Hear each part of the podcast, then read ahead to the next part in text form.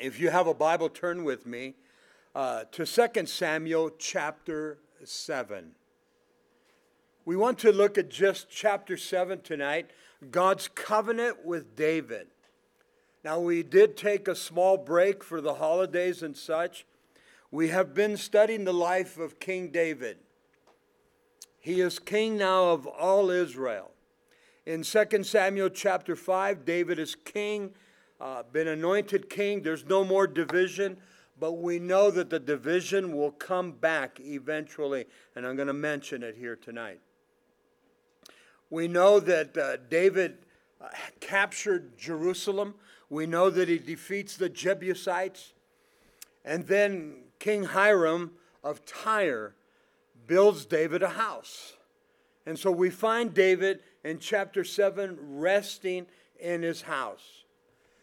But in Second Samuel chapter six, the Ark of the Covenant is brought to Jerusalem. That is a, a, a big step. And there is great celebration. Remember, we, we studied that. But again, what's very important here, there's no division in Israel. Uh, there's one unit, one mind, one heart. But it's going to come again. And I want to give you just a little bit of background because it's important. Uh, just a small history lesson here. There will be eventually a southern kingdom. And that'll be Judah and Benjamin, two tribes. There are some good kings, but mostly bad kings. The reign is for three hundred forty-five years. And then they're taken into captivity by the Babylonians. If we don't pay attention to God, the Bible says that he chastens those that he loves. And Israel is the apple of his eye. And God put a, a judgment on them through the Babylonians. They served one hundred thirty-five years more than the northern kingdom. The northern kingdom, kingdom consists of the ten remaining tribes. And basically in these ten tribes, and in the two hundred years, two hundred ten years that they reigned, listen to this. There was not one good king. They were all evil. So this is preparing us uh, when we get into First Kings, Second Kings. God brought judgment on, on the northern kingdom through the Assyrians. And so the history in Israel was not always beautiful and not always great. Yet Israel is the apple of God's eye. The land is the apple of God's eye. The people are the apple of God's eye. Jerusalem is the apple of God's eye. And yet, what do we hear today? They want to divide Jerusalem. What business do you have dividing God's land? And Jerusalem, uh, the city of David, the holy city.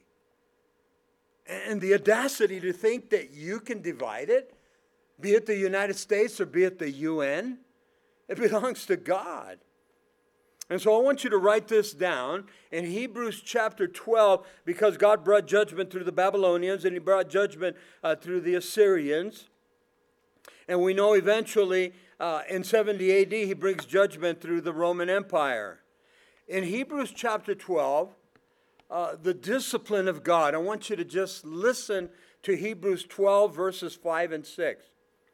And you have forgotten the exhortation which speaks to you as to sons. My son, do not despise the chastening of the Lord, nor be discouraged when you are rebuked by him. In verse six, for whom the Lord loves, he chastens, and he scourges every son whom he receives.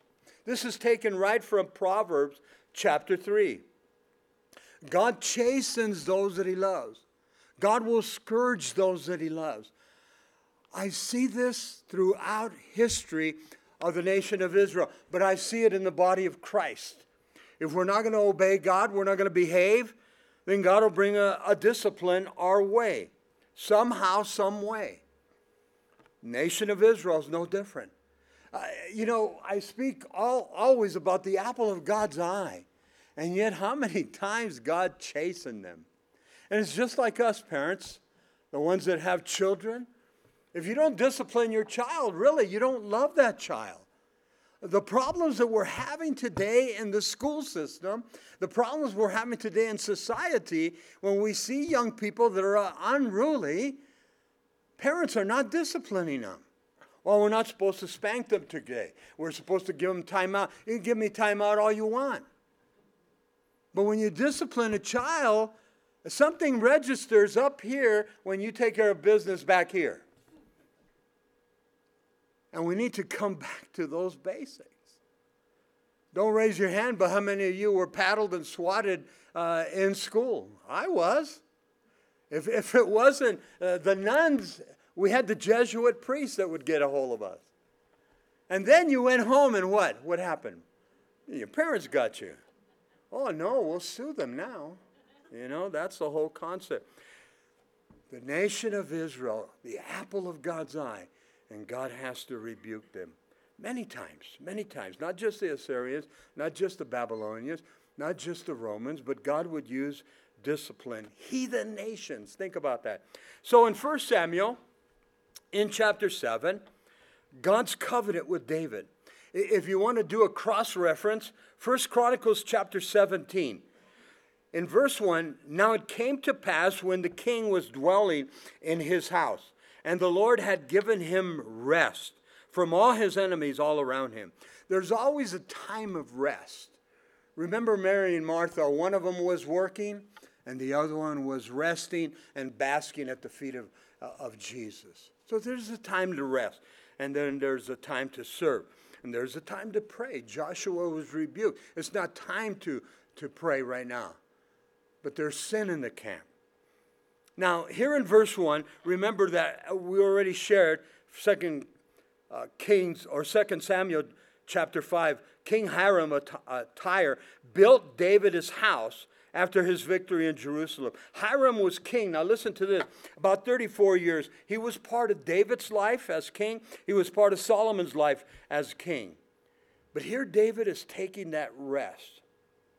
It's good uh, to rest. But I want you to see something. David has a house, but God doesn't. Interesting. It's brought forth in verse two that the king said to Nathan, the prophet, see now, I dwell in a house of cedar, but the ark of God dwells inside tents of curtains. And so even David notices it. David's house was made out of cedar wood, in Second Samuel chapter five, by King uh, Hiram. He supplied not only the cedar wood, listen, but the carpenters. Mark this down in your notes. In Isaiah, it speaks of cedar as the glory of Lebanon. That's where the cedar wood would come from. We see that throughout Scripture. Isaiah chapter thirty-five, Isaiah chapter sixty, Psalm ninety-two. Nathan is the prophet of God. Notice that God's ark dwells in tents of curtains. Later, uh, Solomon will have the opportunity uh, to build the house of God. David was not allowed to build the house of God because his hands were, were bloodied. And yet we look at Solomon's life, it was not the best. What was he doing with so many concubines and so many wives? And so the judgments that would come. Now, what's interesting is that God's house is not built yet. And yet here's Nathan encouraging David. And then the king Tyre had already built him a house. But David's feeling a little bit guilty here. Now, Nathan the prophet is David's prophet at this time. He's the, well, not just David's prophet, but he's the prophet of Israel. Nathan is the one that comes later, and he busts David. And so the prophets came to bless you, or the prophets came to curse you. And so the choice was ours, basically. But notice now in verse three, uh, then Nathan said to the king, go, do that is in your heart, for the Lord is with you. I like that. Notice how Nathan has come in, in direct peace, no judgment, but it will come later. Prophets usually rebuked uh, as they prophesied. Uh, usually they prophesied calamities because the people were evil, the people were disobedient. But here's Nathan. He's prescribing blessings on David. He comes in peace now. And David's wide open to it. I mean, who doesn't want to be blessed, right? Look at verse four now. But it happened that night that the word of the Lord came to Nathan and said, look at verse five, go and tell my servant David, thus saith the Lord, would you build a house for me to dwell in it? And we'll get to the Hebrew translation there. It's pretty radical. But in verse four, prophets would hear from God, then share the message. Today, we really don't need prophets. God speaks to us through his word. You have sixty-six books before you. You have thirty-nine Old Testament. You have twenty-seven New Testament. God speaks to us. Now, that doesn't mean God cannot have a word of wisdom from somebody or a word of knowledge from somebody. And if somebody were to give a prophecy, we need to wait upon the Lord and see if it's of the Lord. But prophecies are already in Scripture. Uh, God speaks to us through the Word of God. I know you've been here on Sunday mornings, and I know you've been here on Wednesday nights, and you've been here other times, and it just seems like the teaching is coming forth, the Word of God is being read, the, the Word of God is being, you know, in, in a sense, giving you commentary on it, and then God speaks to you, and it ministers to you. Or you're reading your devotional and it's speaking to you. We don't need somebody that comes and says, thus saith the Lord. It's all here. And yet in Florida, we have that guy, Jose Luis Miranda, and he's still considered the prophet. And he says he's Christ on earth. I don't know. And people are flocking to him. Now remember, if anybody gives you a prophecy, they better be one hundred percent. If not, let's take them to the city gates and stone them. That's what they did in the Old Testament. Look at verse five. The Hebrew's interesting here. Go and tell my servant David, thus saith the Lord, would you build a house for me uh, to dwell in? Good question. The Hebrew, thou shalt not. That's what he's saying. It's a Hebrew idiom. It's a strong neg- negative. Uh, thou shalt not build me a house. God doesn't need a house. But yet they do build a temple. And then we know that Solomon's temple's destroyed. Then we know that King Herod's temple's destroyed. And what's the push today? They want a third temple. And they're desperately in need of that third temple, and they're waiting. Uh, look at verse six now. For I have not dwelt in a house since the time that I brought the children of Israel up from, from Egypt, even to this day, but have moved about in a tent and in a tabernacle. God was mobile. I like that. After Egypt, God was mobile with his people. Uh, the King James says, God walking. It's reference to his ark in migration of the Israelites uh, through the desert and even through the land of Canaan.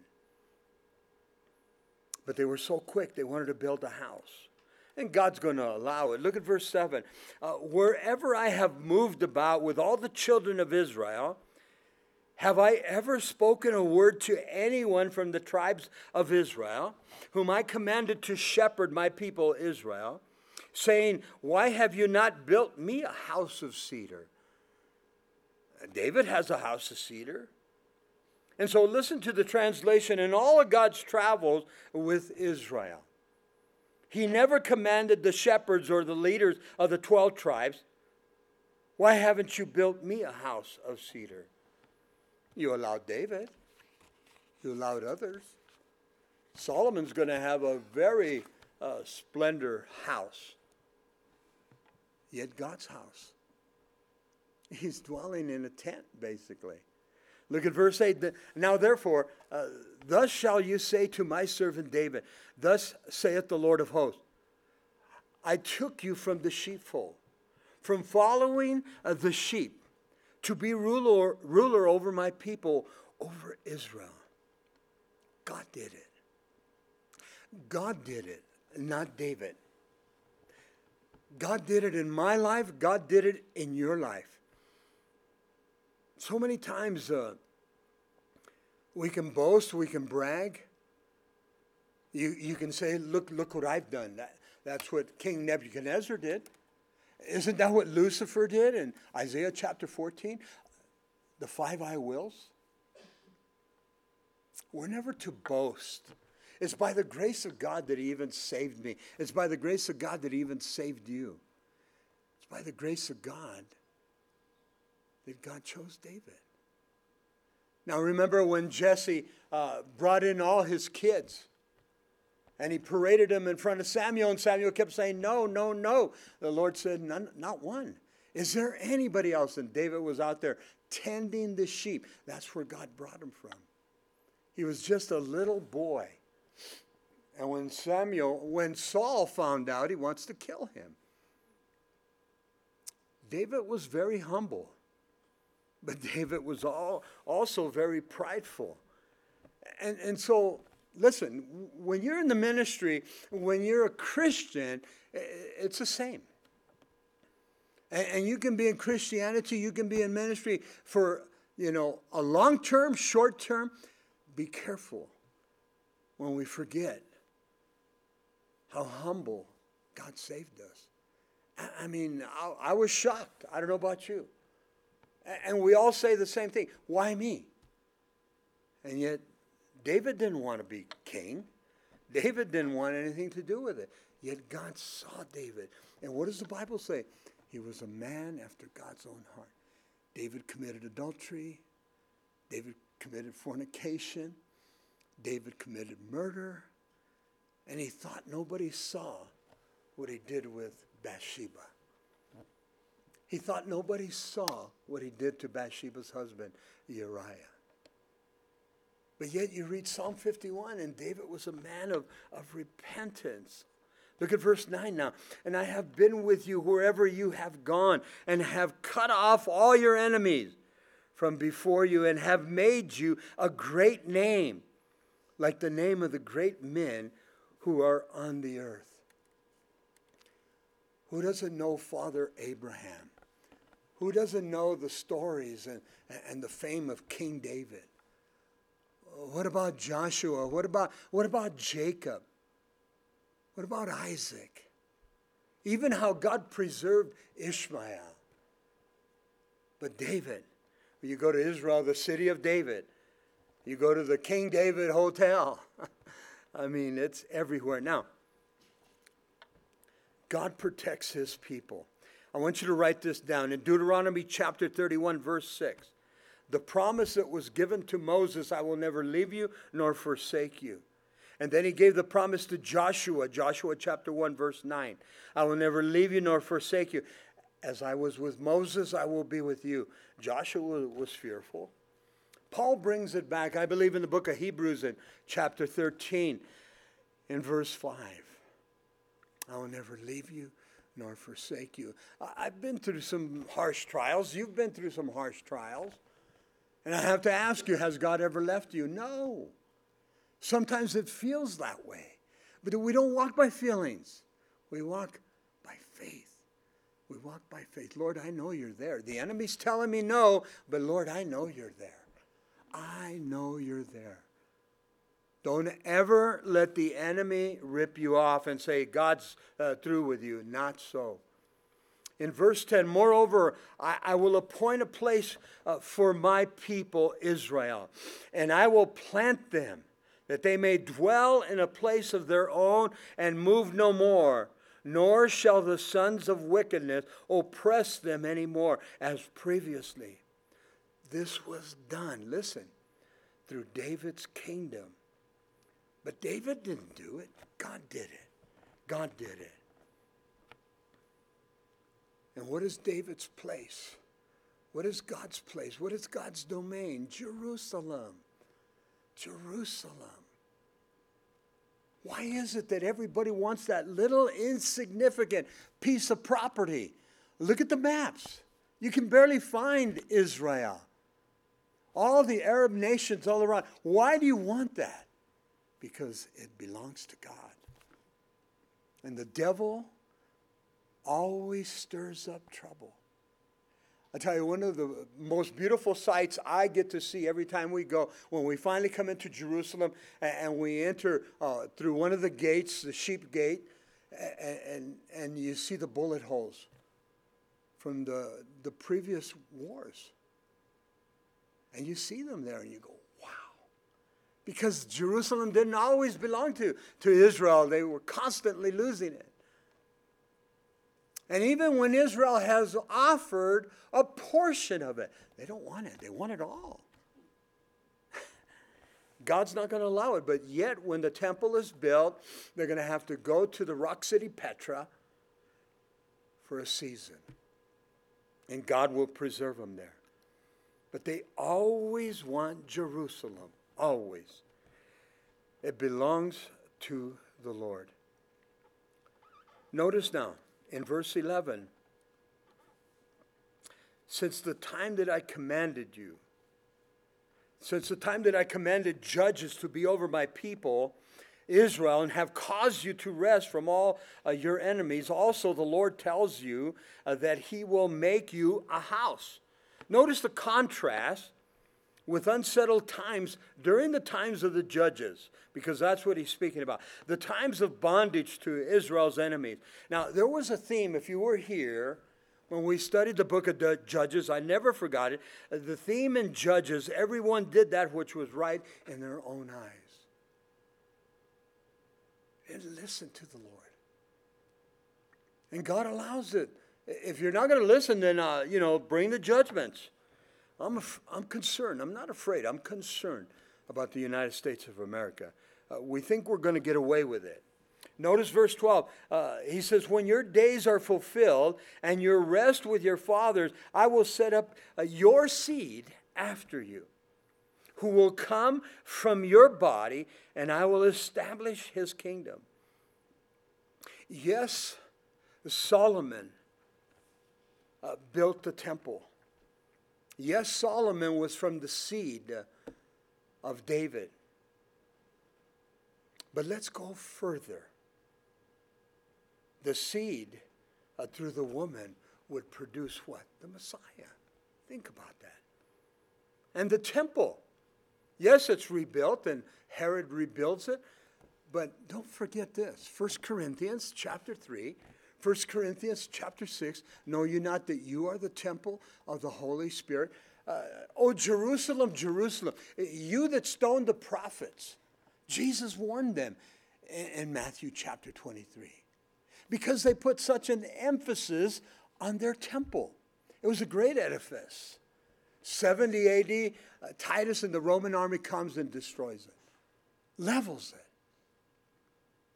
it. Interesting. I think if we put too much value on stuff, listen to me, be careful. God could easily take it away. Easily take it away. And I think sometimes we can have a tendency to forget. Again, like Nebuchadnezzar, look what I built. Or like Lucifer, I can. Lord, thank you. And I think basically David understood that, but there was times that he would falter. There was times that he would go off course.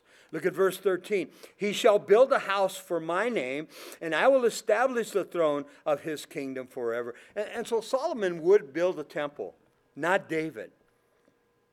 In Acts chapter two, verse thirty, it's Peter's sermon at Pentecost. Uh, remember, three thousand souls come to saving grace. This is after the power of the Holy Spirit fell upon Pentecost there in the upper room. And second, or chapter two in Acts, verse thirty, God promised with an oath that one of David's descendants would sit on his throne. Is he talking about Solomon? Yeah, you can talk about Solomon. But a descendant of David's throne was the Messiah. The Messiah that came through the seed of a woman. And, and so the beauty here, I love this. And yet, it's about the Lord. It's not about King David. It's not about Solomon. It's about the Lord. It's not about Joseph Smith. It's not about Buddha. It's not about Muhammad. It's not about Allah. It's about Christ. And yet, I know you understand, but There are so many out there that don't. Well, you know, Oprah, right? Many roads lead to God. Yeah, the only road you're going to follow is the one in Chicago. That's it. Unless you turn from your sins. Verse fourteen, but I will be his father, and he shall be my son. If he commits iniquity, listen to this, I will chasten him uh, with the rod of men and, and, and with the bows, the blows of the sons of men. Now, he is speaking about Solomon, but, and God does chasten Solomon, but what about Christ that would come through the line? He knew no sin, but the sins of mankind were upon him. My sins, your sins. He died to give us life, life eternal. In a sense, he was chastened for our sins. Didn't he receive thirty-nine stripes uh, in Isaiah chapter fifty-three? But he knew no sin. Be careful when people say that Jesus had to be born again. Be careful when people say, you know, Jesus needed to come to salvation in his humanity. That is so error. So false doctrine. Jesus, Son of God, Savior of the world, King of kings, Lord of lords. Notice now in verse fifteen, but my mercy, I like this, shall not depart from him. Now, you have to be careful. It goes back and forth. For my mercy shall not depart from him, as I took it from Saul, whom I removed from uh, before you. God's favor was not taken from, uh, from David nor Solomon. And even though Solomon was an heir, even though David was an heir, but it was taken from King Saul. Samuel took the sword away, remember? Samuel had told Saul that you destroy the Amalekites. Utterly destroy them. Remember, he brought back choice sheep. He brought back King Agag. And Samuel says, what are you doing? He, he tries to blame the people. I brought the choice sheep for sacrifices. Samuel reached over and took the sword, and, and he hacked King Agag. That's what you were supposed to do. And Saul's kingdom was taken away because he disobeyed God. And yet David disobeyed. Solomon disobeyed. But David repented. There's a difference. True repentance. Change of mind, change of heart, change of direction. You cannot tell me David didn't repent when you study Psalm fifty-one. True man of repentance. I like that. Uh, We need to remember that, because sometimes we, we can fall uh, off to the wayside just as much, just as easy. But I like what he says here in verse fifteen again. Uh, but my mercy shall not depart from him. My mercy. We deserve judgment. He gives us mercy. We deserve judgment. He gives us grace. We deserve judgment. He gives us love. For God so loved the world that he gave his only begotten Son. Notice verse sixteen, and your house and your kingdom shall be established forever.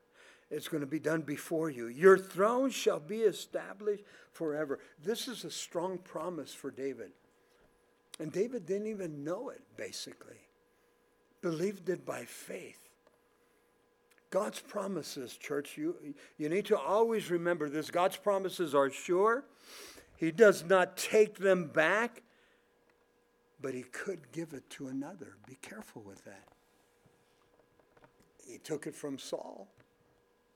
He took it from Saul. And David didn't even know it. He was a youngster. And God called upon David. Notice verse seventeen. According to all these words and according to all this vision. And so Nathan spoke to David. Great prophetic word uh, to David. It's still today. Israel belongs to God. The people belong to God. Jerusalem belongs to God. And yet again, let's reiterate how much hatred there is uh, for that little nation and the people. Interesting. And that's why Ezekiel chapter thirty-eight, the invasion that's coming, go back and study it. All the nations that are lined up, they're ready. They're chomping at the bit. It's going to take place. Our time, I don't know. Sure looks ripe to me, but God has a timing. God has a timing. Now, the conclusion of chapter seven, David is so thankful. So thankful. As I was thinking about it, I didn't have a chance to go back and, and kind of research, but did Saul, was he ever thankful? Was he ever really thankful? I mean, because David was a man after God's own heart. David did repent, we know that. But David was thankful. And church tonight, uh, please always remember to be thankful. Be thankful in the little things. Be, be thankful in the big things. Be thankful. Uh, you know, we shared Sunday in the bad things. Wait a minute, how can I be thankful in the bad things? But because God teaches me through them. God in- encourages me through them. Bob, you went through this because I'm strengthening you. I'm, I'm building up stamina. That's what trials are all about. In James chapter one, it's going to build character, stamina, strength. God does this in my life. And sometimes he has to chip away the old man. And sometimes he has to chip away the old woman. And so, again, David's thanksgiving unto the Lord, again, taken uh, across references, First Chronicles chapter seventeen. Then King David went in and sat before the Lord. And he said, who am I? I like that. Who am I, Lord God? And, and what is my house that you have brought me this far? A true man of God, now listen to me, uh, is humble before his God. But a true man of God is also humble before the people. I've often shared, I hope what you see and you hear here at Calvary Chapel on this pulpit is the same Bob that you're going to find outside of the pulpit. How can you be one thing at church and then something something different outside? And, and uh, trust me, I, I've seen it. I know pastors that can put on that facade of the how they preach and, and such, and then you'll hear them at the market and they're doing it. And I'm going, well, you know, that's not you. That's the act that you're doing on Sunday mornings. Be who God's called you to be. Be humble before the Lord. A good leader uh, shows humility before God. And so I see that as David. And yet, again, let's not forget, David was a sinful man, but God forgave him. In verse nineteen, and yet this was a small thing in your sight, O Lord God, and you have also spoken of your servant's house for a great while to come. Is this the manner of man, O Lord God? Now, there's a good message right here at the bottom. Now, please don't blame David. I put this in my notes. He's thinking natural. He's a fleshly man. He's a natural man, just like you and I. He's not thinking spiritual. He recognized that this is something special. Yes, God has anointed David. Yes, God has blessed David. Then God speaks of future blessings to David and his descendants, his family. All this is good. But then at the bottom, is this man, is this of man or of God? Pastor Chuck puts an insert here in his commentary. This is divine grace that God gave to David. This is divine grace that God gave to David. You know, I think sometimes we can boast about anything and everything. Who gave it to you? If you can work with your hands, who gave you the ability? If you can work with your mind, who gave you the ability? I, I wish I could play the instruments like these guys and But I can't. And so God gives us the abilities. We all have gifts, and God develops them in us. I really, truly believe that. Now, I want you to listen to this verse. It's a verse that's floored me for years. In Psalm eight, verse four, the psalmist says, what is man that you're mindful of him? What is man? Who is man? Who am I? Who are you that God is mindful? If you look at the Hebrew translation, who is puny man that you even think of him? I don't know if you've ever thought about that. Lord, I'm nothing. I'm but dust. And you know what? I never forgot what Gail Irwin shared at a conference years ago, because we all say, but Lord, I'm nothing but dust. But what Gail Irwin said, what's interesting is God wants to use that dust. God wants to use that dust. And that's the beauty. Look at verse twenty. Now, what more can David say to you? For you, Lord God, know your servant. That's why we don't boast. That's why we don't brag. That's why uh, we don't, you know, uh, we want to be humble. And, and don't try to be humble. It should be part of your life, because God knows us. There's three elements of God and His characteristic. We all know it. God is omniscient. He is all-knowing. Uh, God is om- omnipotent. He is all-powerful. God is omnipresent. He is everywhere at once. Omniscient. He knows all things, so He knows David's heart. He knows my heart. He knows your heart. Psalm one thirty-eight is the all-seeing eye of God. How can I hide from God? I, I go to the heavens, you're there. I, I go to the bottom of the earth, you're there. God's there. And I think sometimes we, uh, David, I think, you know, thought God didn't see him with Bathsheba. And then God didn't see that she was pregnant. God didn't see that David called her and said, uh, you know, your, your husband's dead, so I want to marry you. And that child was born dead. Think about that. Or he died seven days later. Notice now, in verse twenty-one, for your word's sake, and according to your own heart, you have done all these great things to make your servant know them. God did this all for David. God does what He does all for you. Not because of who David was, not because he was a man of faith, a man of prayer, not because he was a, a great warrior, and yet David was all those things. But because of who God is. And we shared this earlier, His love, His mercy, His grace. God's grace is not a reward for your goodness, for your righteousness, but it's because of His great love for David, His great love for you, His great love for me, His great love for all mankind. That's what John three sixteen is about. See, that's why I struggle with those that say, you know, God wants to save this group, but this other group, no. Be careful with that logic.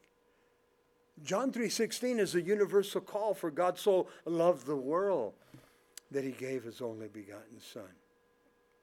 In verse twenty-two, therefore, you are great, O Lord God, for there is none like you, nor is there any uh, God beside you, according to all that you have heard from our ears.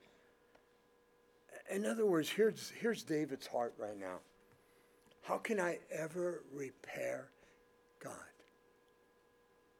How can I ever repay God? Excuse me. How can I ever repay God? You can't. He paid the full price. There's nothing I can do. But He calls us to serve. He calls us to serve. You can't repay God. And I think sometimes people think if I just do a lot of good things, God's going to, you know, obviously open the pearly gates for me. Oh, God, God's Son did it all. All we have to do is accept Him. Those that call upon the name of the Lord shall be saved. two thousand years ago, He dies on the cross to give us life, life eternal. Look at verse twenty-three. And who is like your people? Who is like Israel? The one nation on the earth whom God went uh, to redeem her uh, for Himself as a people, uh, to make for Himself a name, and to do for yourself a great and awesome deeds for your land. before your people whom you redeemed for yourself from Egypt, the nations and their gods, small g. Now, this is a mouthful here in verse twenty-three. I'm going to read it to you out of the New Living Translation, and I believe you'll, you'll get a lot more out of it than the King James. What other, other nation on the earth is like your people Israel? What other nation, O God, have you redeemed from slavery to be your own people? You made a great name for yourself when you redeemed your, your people from Egypt. You performed an awesome, awesome miracles, signs, and wonders, and you drove out the nations and, and the God, small g, that stood in their way. This is called grace, unmerited favor. They deserved judgment, but God gave them grace. And even when God provided the, the opening of the Red Sea, the pillar of fire by night, and the cloud by day, and then manna from heaven, what are they doing building a calf?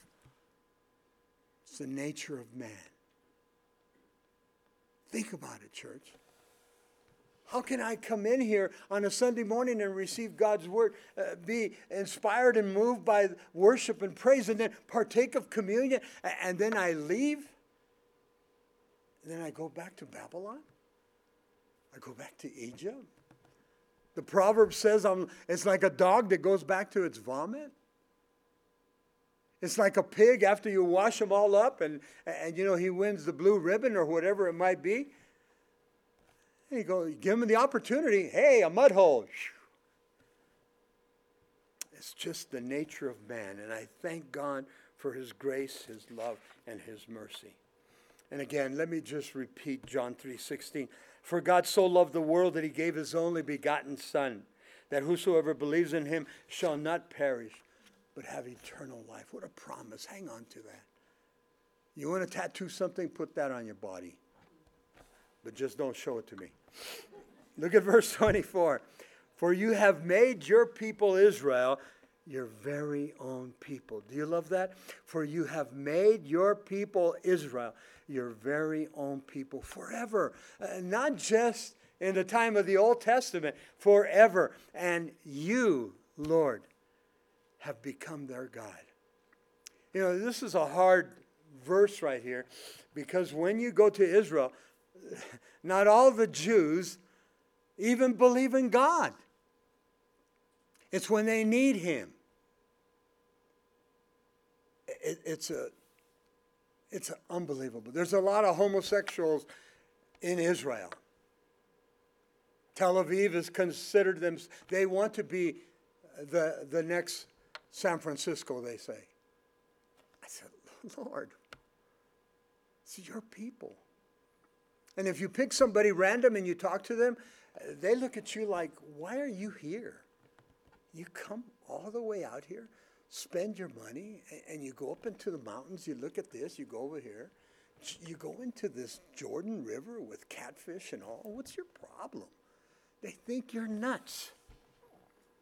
Listen to verse twenty-four again. I'm going to read out of the Message Bible. I love the Message translation sometimes. You establish for yourself a people, your very own Israel. I like that.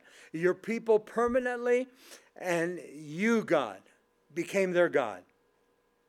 Now, you can understand why Satan hates Israel, why Satan hates the Jews, why the world hates Israel, hates the Jews. Why the world? Let's split up Jerusalem, because it belongs to God, and God's given it to them. God's given it to them. When we were little kids, we would all go to Grandma's house for uh, Christmas Eve, and there was a lot of, a lot of grandchildren from my grandma. And how she did it, I'll never know, but she bought everybody a present. And there were times when uh, my cousins got something and I didn't get that. I got something else. And like it or not, you go, why do they have that? It's just a, a nature. It's inside of us. And then you try to trade with your cousin, they say, get out of here. Israel is God's people. The Jews are God's people. Jerusalem belongs to the Lord. The hatred. Look at verse twenty-five. He says, now, O Lord God, the word which you have spoken concerning your servant and concerning his house, establish it forever and do as you have said. David is saying, go for it, Lord, do it. I'm yours. My family is yours. My country is yours. Israel is yours. Jerusalem is yours. All the Hebrews are yours, Lord. And yet, David made mistakes. But David had a, a servant's heart. I hope and pray we, uh, I don't know about you, but that's always been my prayer. Lord, I want to have a servant's heart. In verse twenty-six, so let your name be magnified forever, as saying the Lord of hosts is the God over Israel. The Lord of hosts is the God over Israel. And let the house of your servant, David, be established before you. I'm yours, David is saying. I'm so thankful, Lord. I'm yours, and do what you desire. Do what you wish with me, Lord. And it's a hard prayer. It's a hard prayer. Lord, here am I. You need to break me, Lord, break me. You need to knock me down a few notches, Lord, knock me down. David learned that. I think uh, we all have to learn it sometime or another. And so in verse twenty-seven, for you, O Lord of hosts, God of Israel, have revealed this to your servant, saying, I will build you a house. Therefore, your servant has found it in his heart to pray this prayer to you. But before we go to that prayer, David accepted the grace God offered to him. I want you to listen uh, to Ephesians chapter two, verse seven. And so here's uh, Saul, or, or basically Paul the Apostle, which was Saul of Tarsus. He's writing to the church at Ephesus. And remember, in the seven churches of Asia Minor, Ephesus is the first church that receives a letter. They left their first love.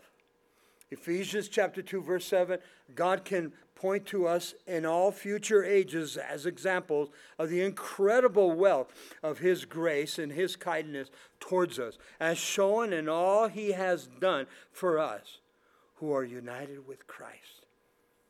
Yes, the blessings are here for David, but then it follows through his descendants. And through his descendants came Christ. I believe that Paul the Apostle knew this. And God's grace that was given to the forefathers is the grace still given today. It's not cheap grace. It's grace that was paid for at the cross by the precious blood of Jesus. The conclusion, verses twenty-eight and twenty-nine, and now, O Lord God, you are God, and your words are true, and you have promised this goodness to your servant. Now, therefore, let it please you to bless the house of your servant, that it may conti- continue before you forever, for you, O Lord God, have spoken it. And with your blessing, let the house of your servant be blessed forever. David asked the blessing upon his household. David asked the blessing upon God's house, his house, future Solomon's house. I don't know if, about you, but if you've never prayed for your house, even if you're renting, you need to pray. Say, Lord, God, bless this house. Bless this house. Take some oil and go to the doorpost of your house and put a cross on there and just pray, Lord, this house is your house. You gave it to me. This trailer is your trailer. You gave it to me. This apartment is your apartment, Lord. You gave it to me. Ask the Lord to bless it. Ask the Lord. I, I like that. Uh, what do they call that? They put that sign on the door. You forgot? It, it's a little case. Mezuzah. Not a bazooka, a baz- mezuzah. Yeah. Yeah, I, we have one at the house, so I, I just forgot. But let's all stand. We'll end with a word of prayer. I, inside the mezuzah, you put a scripture, and it's to welcome the people as they're coming into your house. Oh, Father, we thank you so much for your word, the word that will not come back void. And, Lord, we ask you to bless and anoint your beautiful people as they come here uh, tonight, Lord. Those listening on live stream and those getting the C Ds later, uh, those that are here tonight, those that we have prayed for already and those that we want to continue to pray for. Lord, we're not exempt. We all go through trials, tribulation, hardship, and pain, and sometimes it's unbearable. And so, Lord, we ask you to, to speak to those that are, that are going through the fire. Those that are hurting inside, Lord. When the disciples started to leave Jesus, he turned to some of them and he said, "Are you going to leave me also?" And they responded, "Lord, where can we go when you have the words of eternal life?" Lord, I thank you and I praise you and I worship you, Lord. Go before us as we continue to seek your face, seek your direction, Lord. Go before Mary DiMatteo, and we ask you to continue to heal her and touch her, Lord. Thank you for the work you've done with uh, uh, Bill Cocan, Lord. Thank you, Lord, for the work you're doing with uh, with J R, even though there's times that he feels uneasy, Lord. Lord, we haven't heard from Joe, and every time I call, uh, his message box is full, and, uh, Lord, I don't know what's going on with him. And so we just pray, Lord, for Uh, the hand of grace upon him, Lord. And we pray for Jan. I know she's been struggling with her counts, uh, uh, going up and going down. And we ask for your healing touch, Lord. Uh, for Merlinda, she's asked for prayer for her uh, sister that has cancer. And we ask you to touch her. We ask you to heal her, Lord. For those of us here in the sanctuary and those listening to live stream, Lord, even as uh, uh, last week, uh, Uh, Bobby the Clown was watching, he, and he was uh, there recuperating. And, and, Lord, we prayed, and little did we know, uh, he had uh, knee surgery. And so he really, really appreciated the prayer. So we pray, Lord. And we ask you to bless your people uh, as they've come tonight. Lord, prepare us for uh, sun- Saturday morning. We're going to have men's breakfast, and then we're going to gather back on, on Sunday morning. And so we thank you and we praise you. In Jesus' name we pray. Amen.